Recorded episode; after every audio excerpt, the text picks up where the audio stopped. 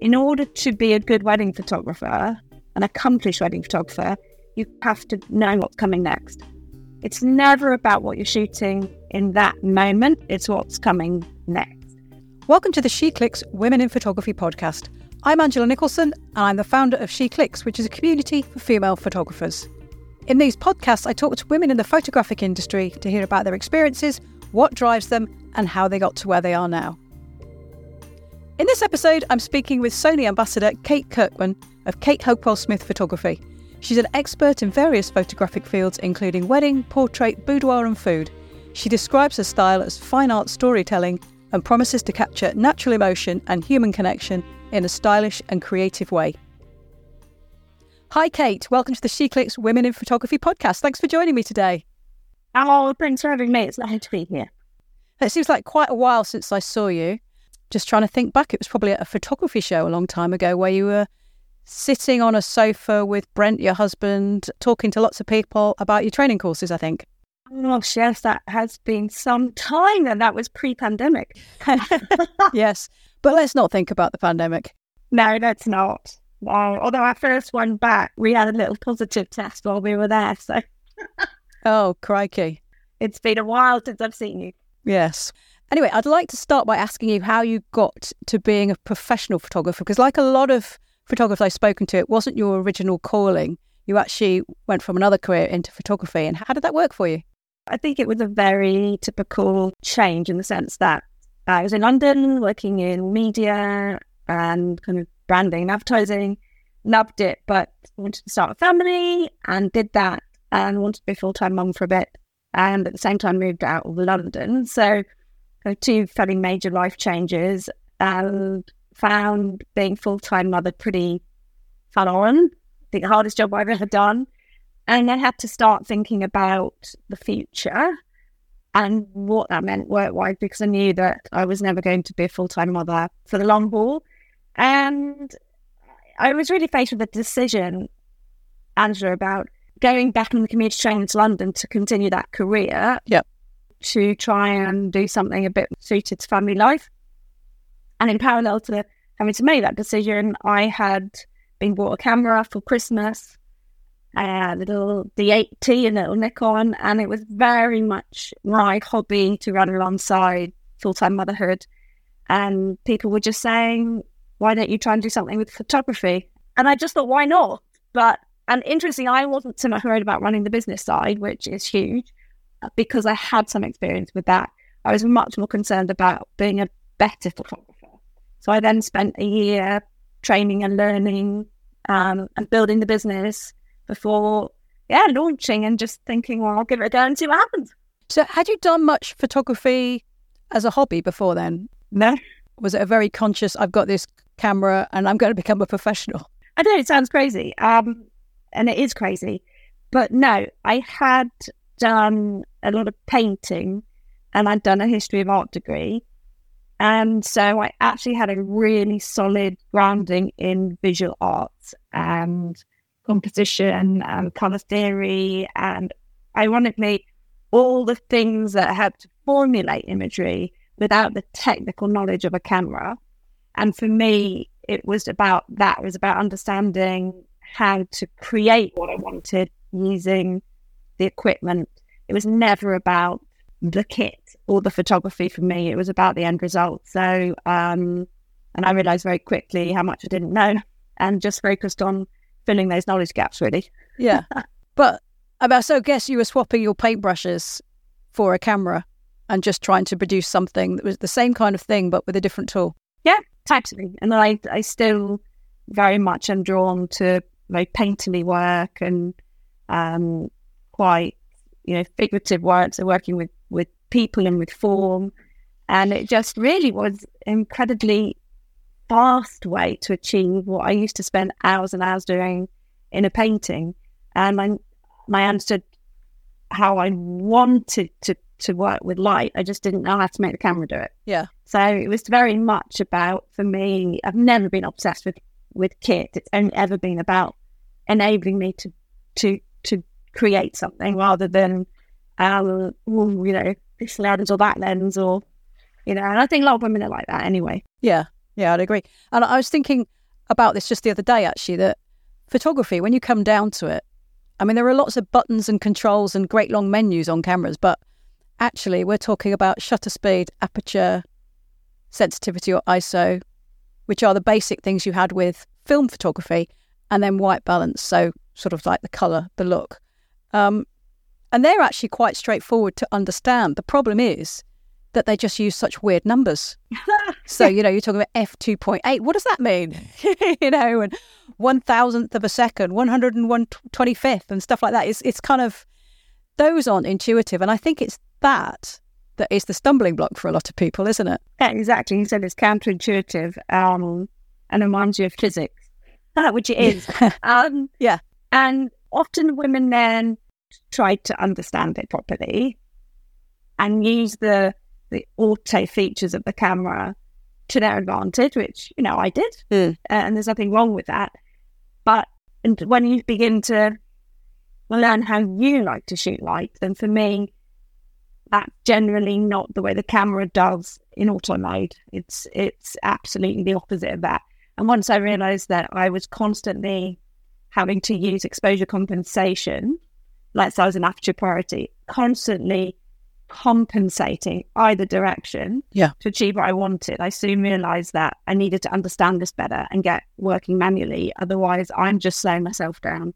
Um, and also, you know, there's this great obsession in the industry, mainly with men, about histograms, you know, perfect histograms. Mm-hmm. And we spend a lot of time when we're training saying there is no such thing as a perfect histogram. And, yes, you know, I had a guy, we were actually training Sony and Markins cameras to to to shoot video recently, and and there was somebody who was very much like that, and you know, and he and I said to him, "Have you ever looked at your histogram when shooting in snow conditions?" And he just kind of looked blankly at me, and, and I thought, you see, that mm. you know, didn't really. This is the problem. I think people get fixated on reading something or or some small element rather than having this kind of bigger picture understanding of how to make the camera work for you. Yeah, yeah. I remember I was I was doing a little uh, sort of talk about the basics of photography one time, and I just sort of said, basically, it's all fractions. That's where it gets confusing when it's an F and a slash, and that's it's a because it's a fraction. Mm-hmm. And somebody came up to me uh, afterwards and said, "My God, that makes so much sense." I think sometimes you need to just hear things being said in a different way. And I, I remember when somebody gave me a sort of I don't know, it was like an hour or two hours tuition on the basic controls of camera. And he sort of explained aperture priority and shutter priority and what they all did and everything. And I pointed at the auto. So, so what does that do? And said, well, that estimates it for you. And so I was like, so it does everything. And he was like, yeah. So I just looked at him and turned it to auto and walked out the room. But, you know, it's, it's an obvious reaction, but you really have to kind of go through the process of learning what aperture does and what shutter speed does. And one day you might think it won't, but one day there's just something connects oh right, now I've got it. And I think it's it's when you actually choose to to take control of everything, including the light. Yeah. Rather than, um, you know, for me, I, I realized that I was a location led or or people led. So I'd be attracted to the location or the person rather than understanding that you need to start with the light. Mm-hmm. Uh, and then where does that take you in terms of location and what does that mean you ask somebody or gently direct someone to do to enable the best light? And I think once you realize that understanding the camera and and the, the, the, the kind of technology side of it better is only going to make you more creative. That's when you maybe have an appetite for it. And when you got to that point, was that when you started using flash? Um, yeah, quite quickly. But also, I think if you shoot weddings, or families, you very quickly realize that you don't necessarily get to choose the, the perfect time to shoot, or the, and you, very rarely in this country get the perfect lighting conditions. And when you're working on location, you almost never get the perfect location conditions. So it's it's constant compromise, uh, and that's what I say. Uh, Brent and I do is we just problem solve from start to finish, whatever the shoot we're on.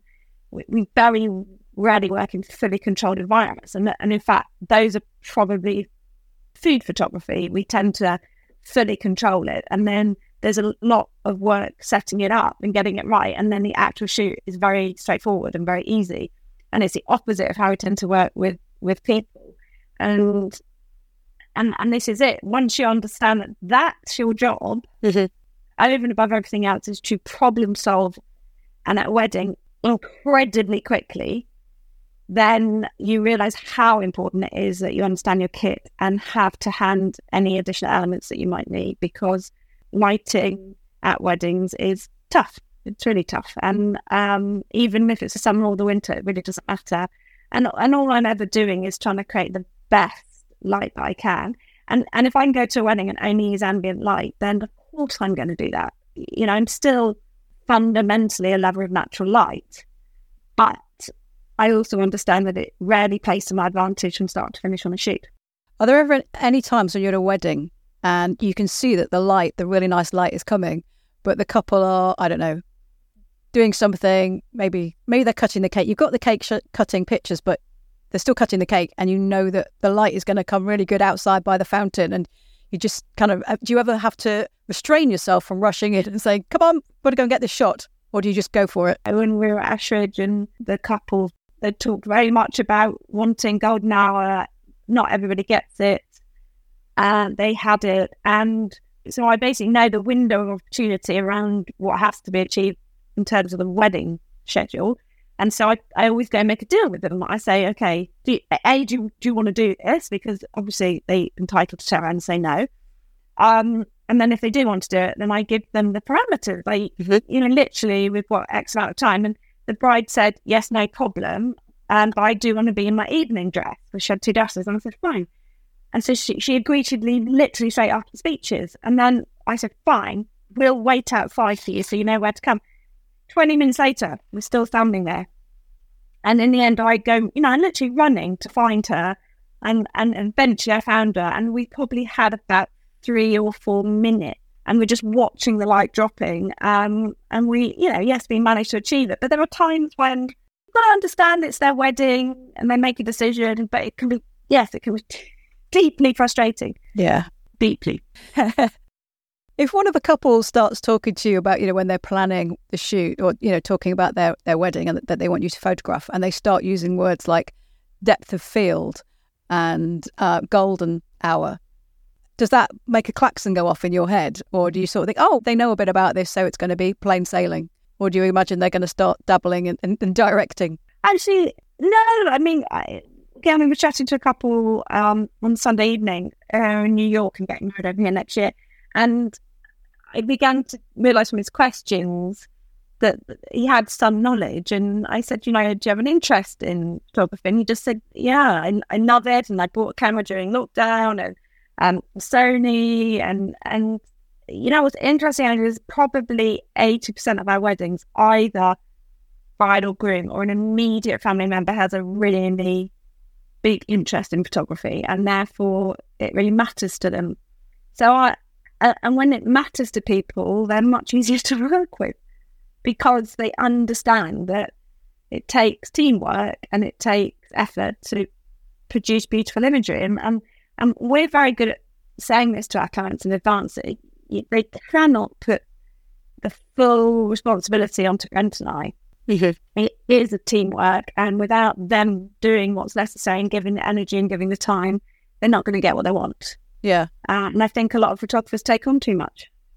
I really do, and um, they shouldn't. But perhaps those people are also better informed about what makes a good image. So they, you know, they come to your website and recognize that you do good photography and that's what they want. So therefore they're prepared to listen as well. Ah, definitely, definitely, and they understand that they need to pay for it. that's the other big part. yes, that's true. Yeah. Do you ever find like, oh, the parents are paying and, you know, that you've agreed everything with the with the couple, but then the parents, they're paying for the photography and they, they want to have a say as well. Has that ever been an issue for you?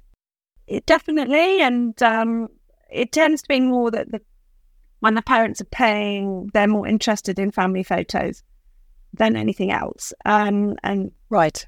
mother mother in laws can be a, a right pain, and and we we're all managing what the couples want versus what the people that are paying want, and you have to do both of it, you know. But at the end of the day, we do always say to the client that they are our the couple that they are our client. Yeah. Not the people they're paying. At the end of the day, these photographs are for the couple, but within that, we will always do our, our absolute best to keep, you know, everybody happy.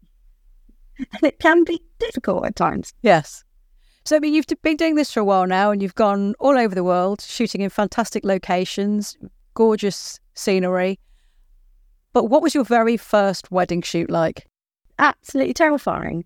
No, I remember, and it was friend's brother in law was getting married. And um, she just said, come on, do it. And I just said, I'm not ready. I, you know, I, I've never charged for a wedding. And she just said, they know that. It's not like you're going in pretending that you're something that you're not. And she just said, you know, just do your best. And um, and they said they will pay you. And they paid me a small amount. And that small amount I immediately, I think, probably spent on a speed light, which I needed because there was a torrential downpour, a massive thunderstorm during the ceremony and straight after the ceremony. So, um, but it's it's terrifying, and the problem is that you you learn with weddings specifically that in order to be a good wedding photographer, an accomplished wedding photographer, you have to know what's coming next. It's never about what you're shooting in that moment; it's what's coming next, and that takes experience and practice are probably getting it wrong a couple of times. And you've just got to really, truly hope that you're never going to get it badly wrong.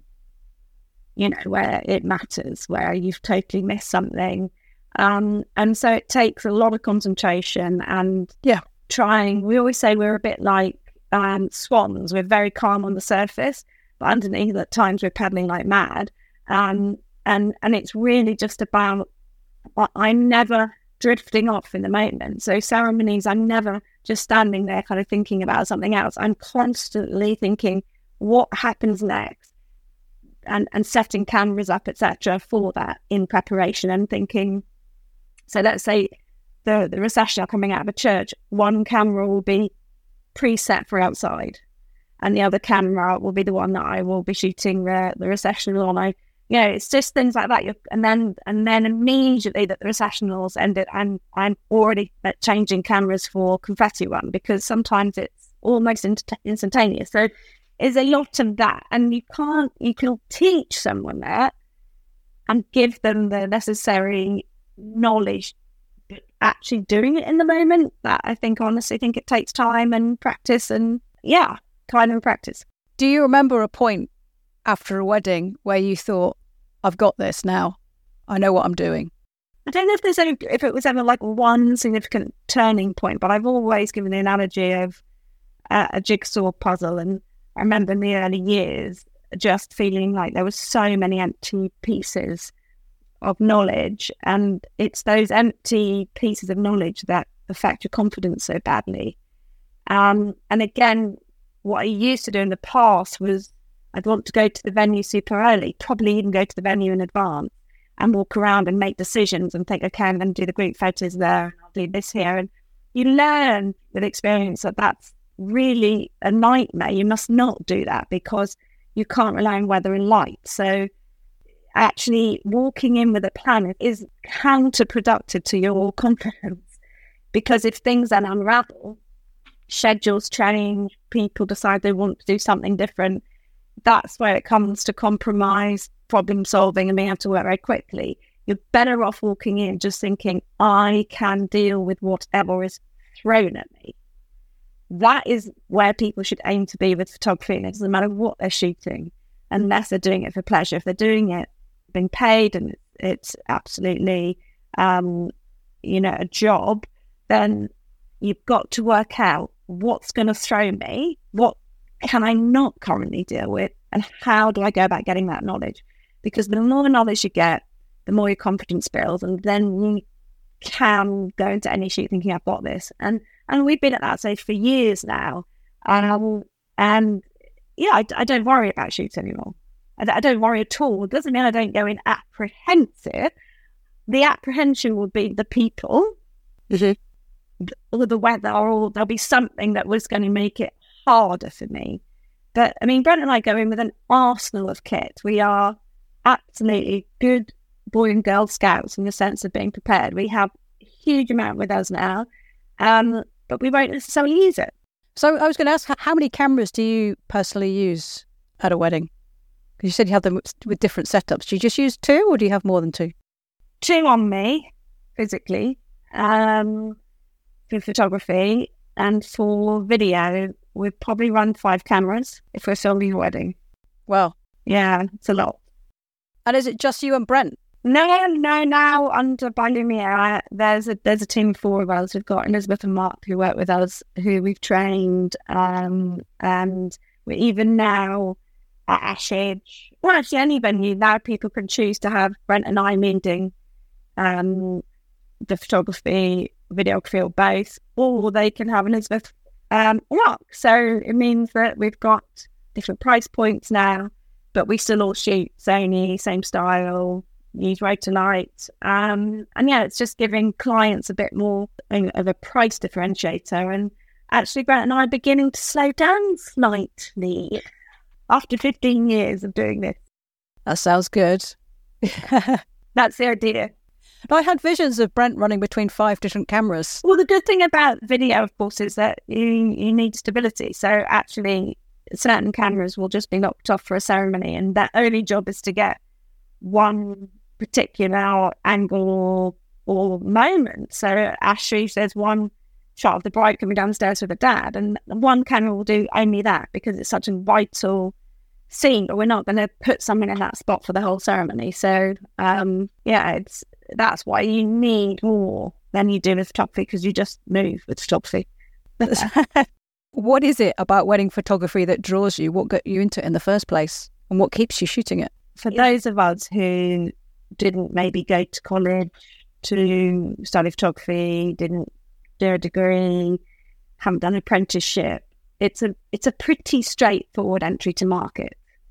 You know, family photography and wedding photography are definitely if you have this dream of being a full time photographer, mm-hmm. it's it's not a difficult entry point because as we know it's unregulated market.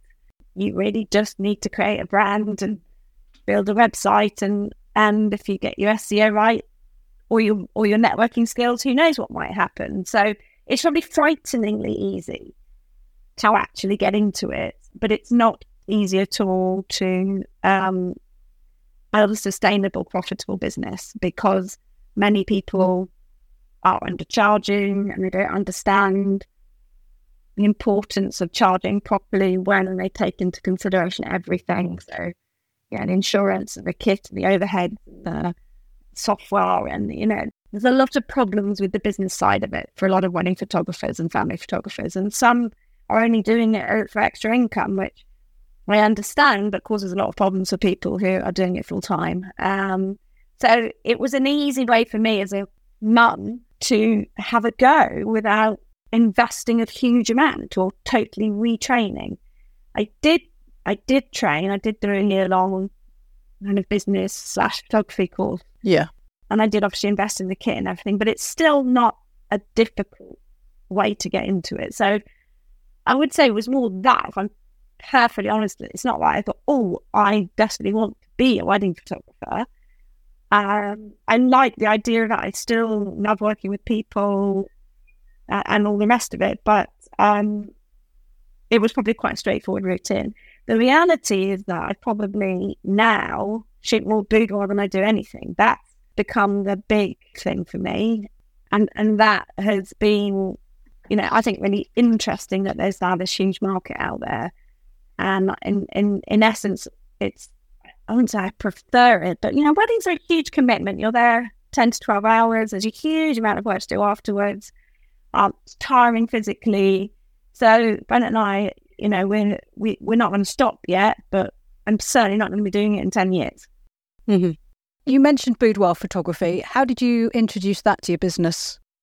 So there's actually probably about 12 last November 2010 time, um, my sister-in-law contacted me to, to say that a friend of hers husband was turning 50 and he was very wealthy and successful and had everything he wanted and she didn't know what to buy him. So she decided to do a shoot and um, we talked and she wanted to do it all about he liked her legs. It sounds so funny, doesn't it? anyway, I was like, yeah, yeah, let's do this shoot. And in my my kind of looking at, um, you know, if Pinterest was even a thing then, um, I kind of began to get this sense of this thing boudoir that hadn't yet reached the UK properly at all.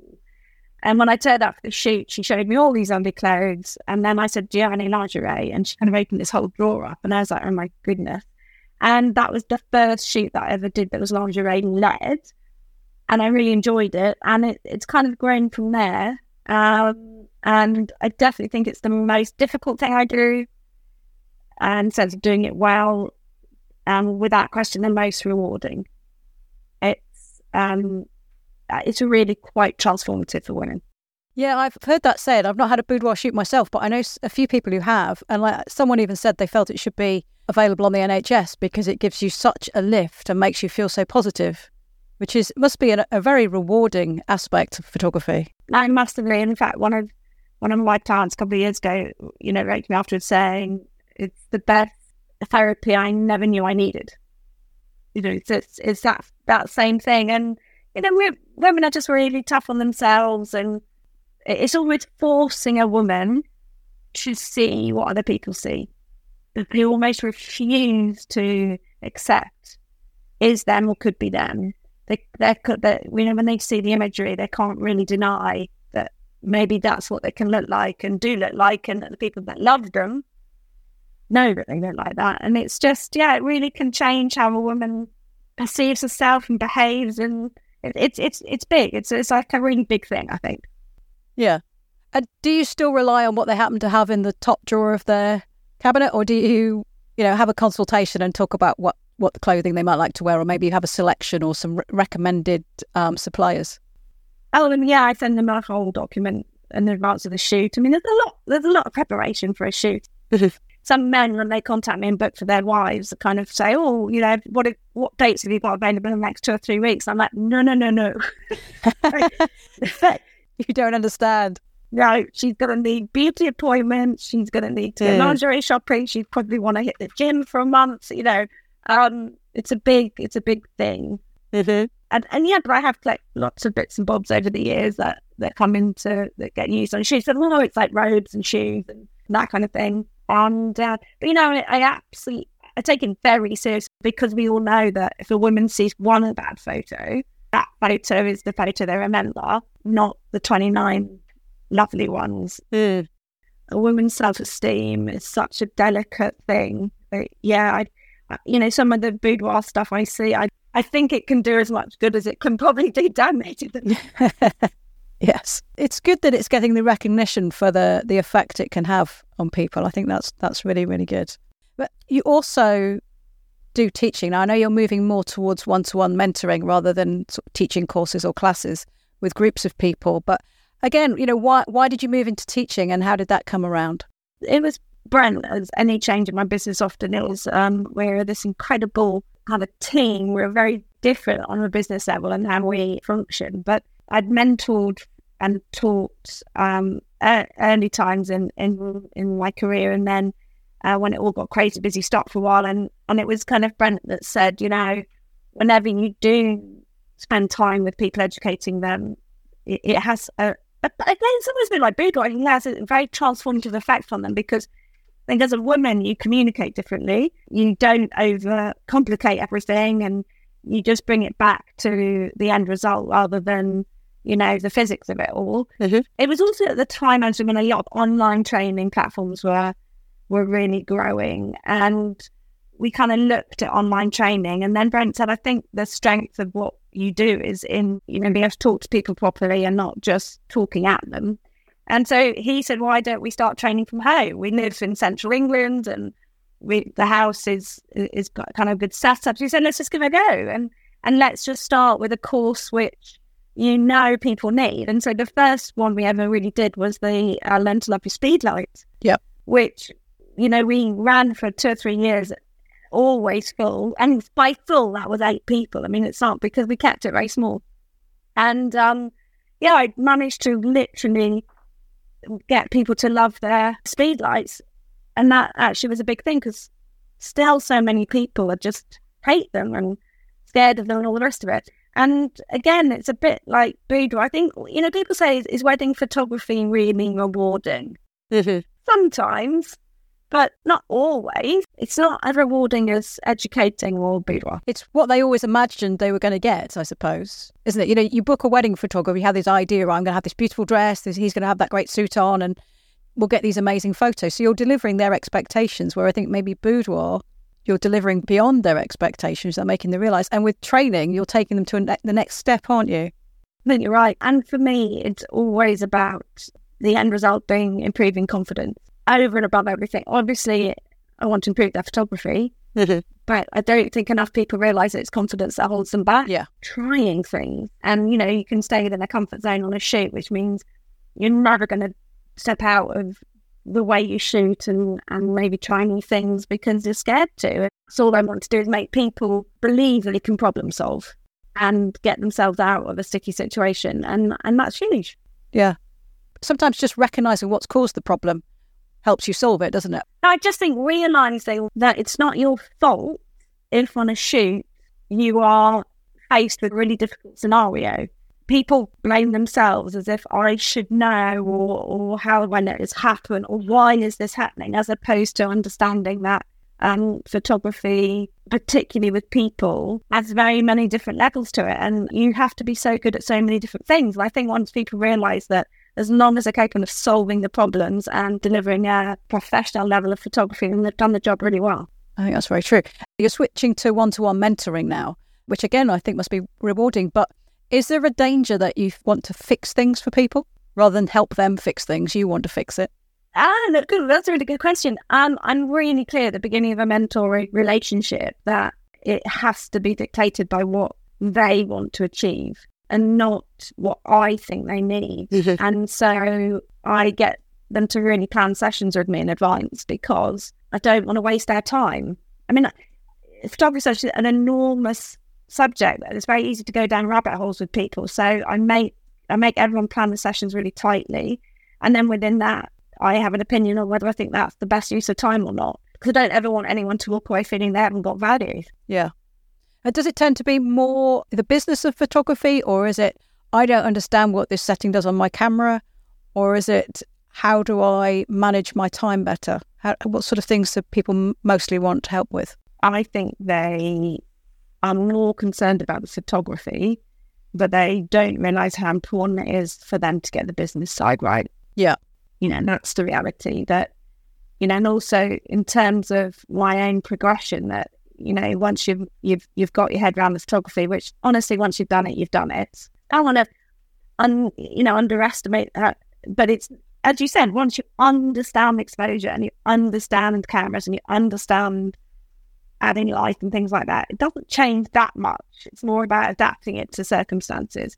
Then it comes down to running an efficient business and not getting to the stage where you don't like photography anymore because it's taken your life over. And that is vital that you don't reach burnout, that you don't stop enjoying it. And that's what running the business side. And, and Brent recognized that very early on when we got together. And he just said, everything is over complex. Hmm. And too much of your time is spent running this business rather than doing the actual work of photography. So we've embraced software and technology to basically give time back because otherwise you'll just be sat behind a desk all the time. You know, we, we are slowly beginning to explore using AI in various walks of our business now. And because Brent's very much don't be scared of it. It it's an efficiency thing. Yeah. And so we're going through that process at the moment and I'm finding that, you know, really interesting Mm-hmm. to to like learn how to to basically get a better work life balance. All Brent ever wants from me is a better work life balance because after 15 years, it's you know it's time, and um, you know that's what I try to say to people is I know that photography is important, but if you're not careful, you're going to stop enjoying this because the the, the business of it is going to take over. Yeah. And actually, your photography will really suffer because you resent taking pictures that you then have to process, that you then have to put into albums and all of that sort of stuff. So you kind of think, oh, can I just get away with 15 shots in this situation rather than just getting into flow or whatever? You know, the joy goes out of it and then your business will go downhill. Okay, so it's time for six from She Clicks. I've got 10 questions from She Clickers, and I'd like you to answer six of them, please, by giving me numbers from one to 10. So could I have your first number, please? Three. Number three. How do you split your time between the different types of photography that you do? I think you mentioned weddings, boudoir, food. I would say the, the easiest way to split it is uh, wedding work, commercial work, which also involves things like personal branding, uh, food and everything, and boudoir. And I would say it's probably 40, 40, 20. Weddings, boudoir, commercial. But you like doing the boudoir more. So are you trying to make more time available for that and scaling back on the weddings? Uh, yeah, and we're just about to launch a new business called Means, which I'm actually working with two other female photographers to basically, if I wanted to, I could shoot boudoir full time. Yeah. That's how many inquiries I get now and the demand. But um, again, I don't think you'd want to just shoot boudoir. I think it'd be emotionally exhausting because honestly, it's a bit like a counselling session. So I'm going to do that with, with two other women just to give boudoir its potential. I quite like a balance, and if I'm honest, I, never one that would only want to shoot one thing day in day out. Yeah. So you, the, the ratios you talked about, that's how it works out at, but that's a balance that works nicely for you. So we don't anymore shoot 25 weddings a year because that almost immediately negates the ability to either shoot everything else as much as you want to, or you end up being so busy that you hate it. and nobody wants that. Now we might shoot 15 weddings um, but a lot of the weddings we shoot now are both photography and videography. So in essence, doing 15 weddings, we like doing 30 weddings. But um, in terms of income. Right. Yeah. So that's enabled me to spend more time on boudoir. Yeah. Okay. So marry a videographer is what you're saying. Yeah, definitely. I love filming that and he's taught me and it's I love it. Great. Can I have the number for your next question, please? Um, okay, and then ten. Number 10. What's your favourite part of a wedding day? That's from Caroline. Ooh, that's a really good question. I still love the ceremony. You know, that's why that's why we're all there at the end of the day. I love the ceremony for the event, and then I obviously like the couple session. But in terms of what makes me happy, it's watching two people committing still. Oh, that's nice. Okay, so your third number, please. Um, eight. Number eight. Oh, do you ever do shoots with other people who work in weddings? So, like florists or um, dressmakers? Yeah, very much so. Last week we filmed a brand video for a bespoke tongue, and next week I'm working with a florist. Um, so that that to me is the commercial work. Right. It kind of sits under the commercial work, but yes, absolutely comes through the wedding industry. And a lot of weddings are very good if you're wanting to get into wedding photography, establish yourself and offer your skill. You know, you you have this amazing content that everybody needs. So be generous with it, be generous with your time, and you'll be amazed what opportunities it opens up for you. I've always said to people that you, you know we're in a position of strength with photography and videography, and it's such an easy way to to get um, to build connections and, and network basically. Before we move on, I can't help pointing out that that was a lovely bit of bird song in the background there. Have you got a canary in your office? no, we are in the garden. It's a garden office, and the doors are open, quite warm. Oh, it's lovely. Okay, can I have another number, please? Another number, so uh, five. Number five. Oh, what would make you pick up your camera after work? That question's from Liz. Not a lot. Joke, joke. That seems to be quite a common theme, actually. I, have spoken to a few professionals that no, no, not anymore.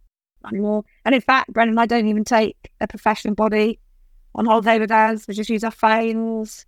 So you know this. I'm not playing anything I wouldn't say to them. Um, what would make it would be an important event. Mm-hmm. So I'd still pick it up for a friend's birthday or something happening with my kids. Um, with the dog, you know, when uh the when the memory matters, put it that way. Yeah. Because I hate everything being on phones. Yeah. I still want a be- beautiful pictures and video. And you can never have too many pictures of your dog either. No, and she's not even really technically ours, but I adore her. But black labs are notoriously difficult to photograph. Oh. God, yes, they really are. Okay, so uh, your penultimate number. Oh, okay. One. Number one. Okay, this is a good one, actually. This is from Rebecca. How did you find switching from a DSLR to a mirrorless camera? Honestly, for two weeks, really painful. Really, really painful because it's just a completely different animal. Um, and like any of us, and I always use the analogy of cars, when you have a car that you've been driving for a while and you get from A to B without conscious thought of driving. That's how it was with my DSLR. I didn't think about anything. I, my hand and my brain did the work. Um, and so I just felt like it, I was massively handicapped for a period of time. Yeah. But that was very soon outweighed by the enormous benefits of shooting mirrorless. Um, just the speed, the accuracy, and the seeing what you get for starters immediately made me think just get through the pain and get to the stage when you're driving this thing effortlessly. Yeah. So yeah, I, I, I found it really, really frustrating. I think probably be the headline. But you switched brands as well, so that like the, the menu system and the button layout would have been quite dramatically different. Yeah, although I found the Nikon though, depending on the body you're on, the buttons were in different places anyway. So that was a frustration to Brent and I on different kind of Nikon bodies. Um, yeah, it was. It, it, it, it is. It is huge. But as I said, the the, the upside of mirrorless, certainly for how what we shoot and how we shoot, was just so outweighed the the slight pain barrier you have to get through. That um, Yeah. behind me, some very old cameras, but is my Nikon and you know my D3 and that or D3S, and that's there because I'm not changed in my photography career while I had that camera. So that's the only one I didn't trade in, just because it's got loads of memories for me. But it's huge. You know, I at that lunch, I'm like, oh my god, I hasn't even got a battery pack on. Mm. Everything needs to be smaller and lighter and faster. Yeah. How did you adapt to the EVF compared to an optical viewfinder? It's fine. Like it didn't bother me because to me, it's not about all the nuances of the kit. It's not about you know all the tests that the camera mags and everybody do in order to establish if a lens is sharp. Yeah. I just don't care. I care about the end result, not the process of the making. And so it, it, it honestly just doesn't matter to me. And in fact, I am a left eye shooter. Now, this is an interesting one for some of the SheClick ladies. I don't know if they've ever thought about it, but um, I am strongly right handed and I'm a left eye shooter.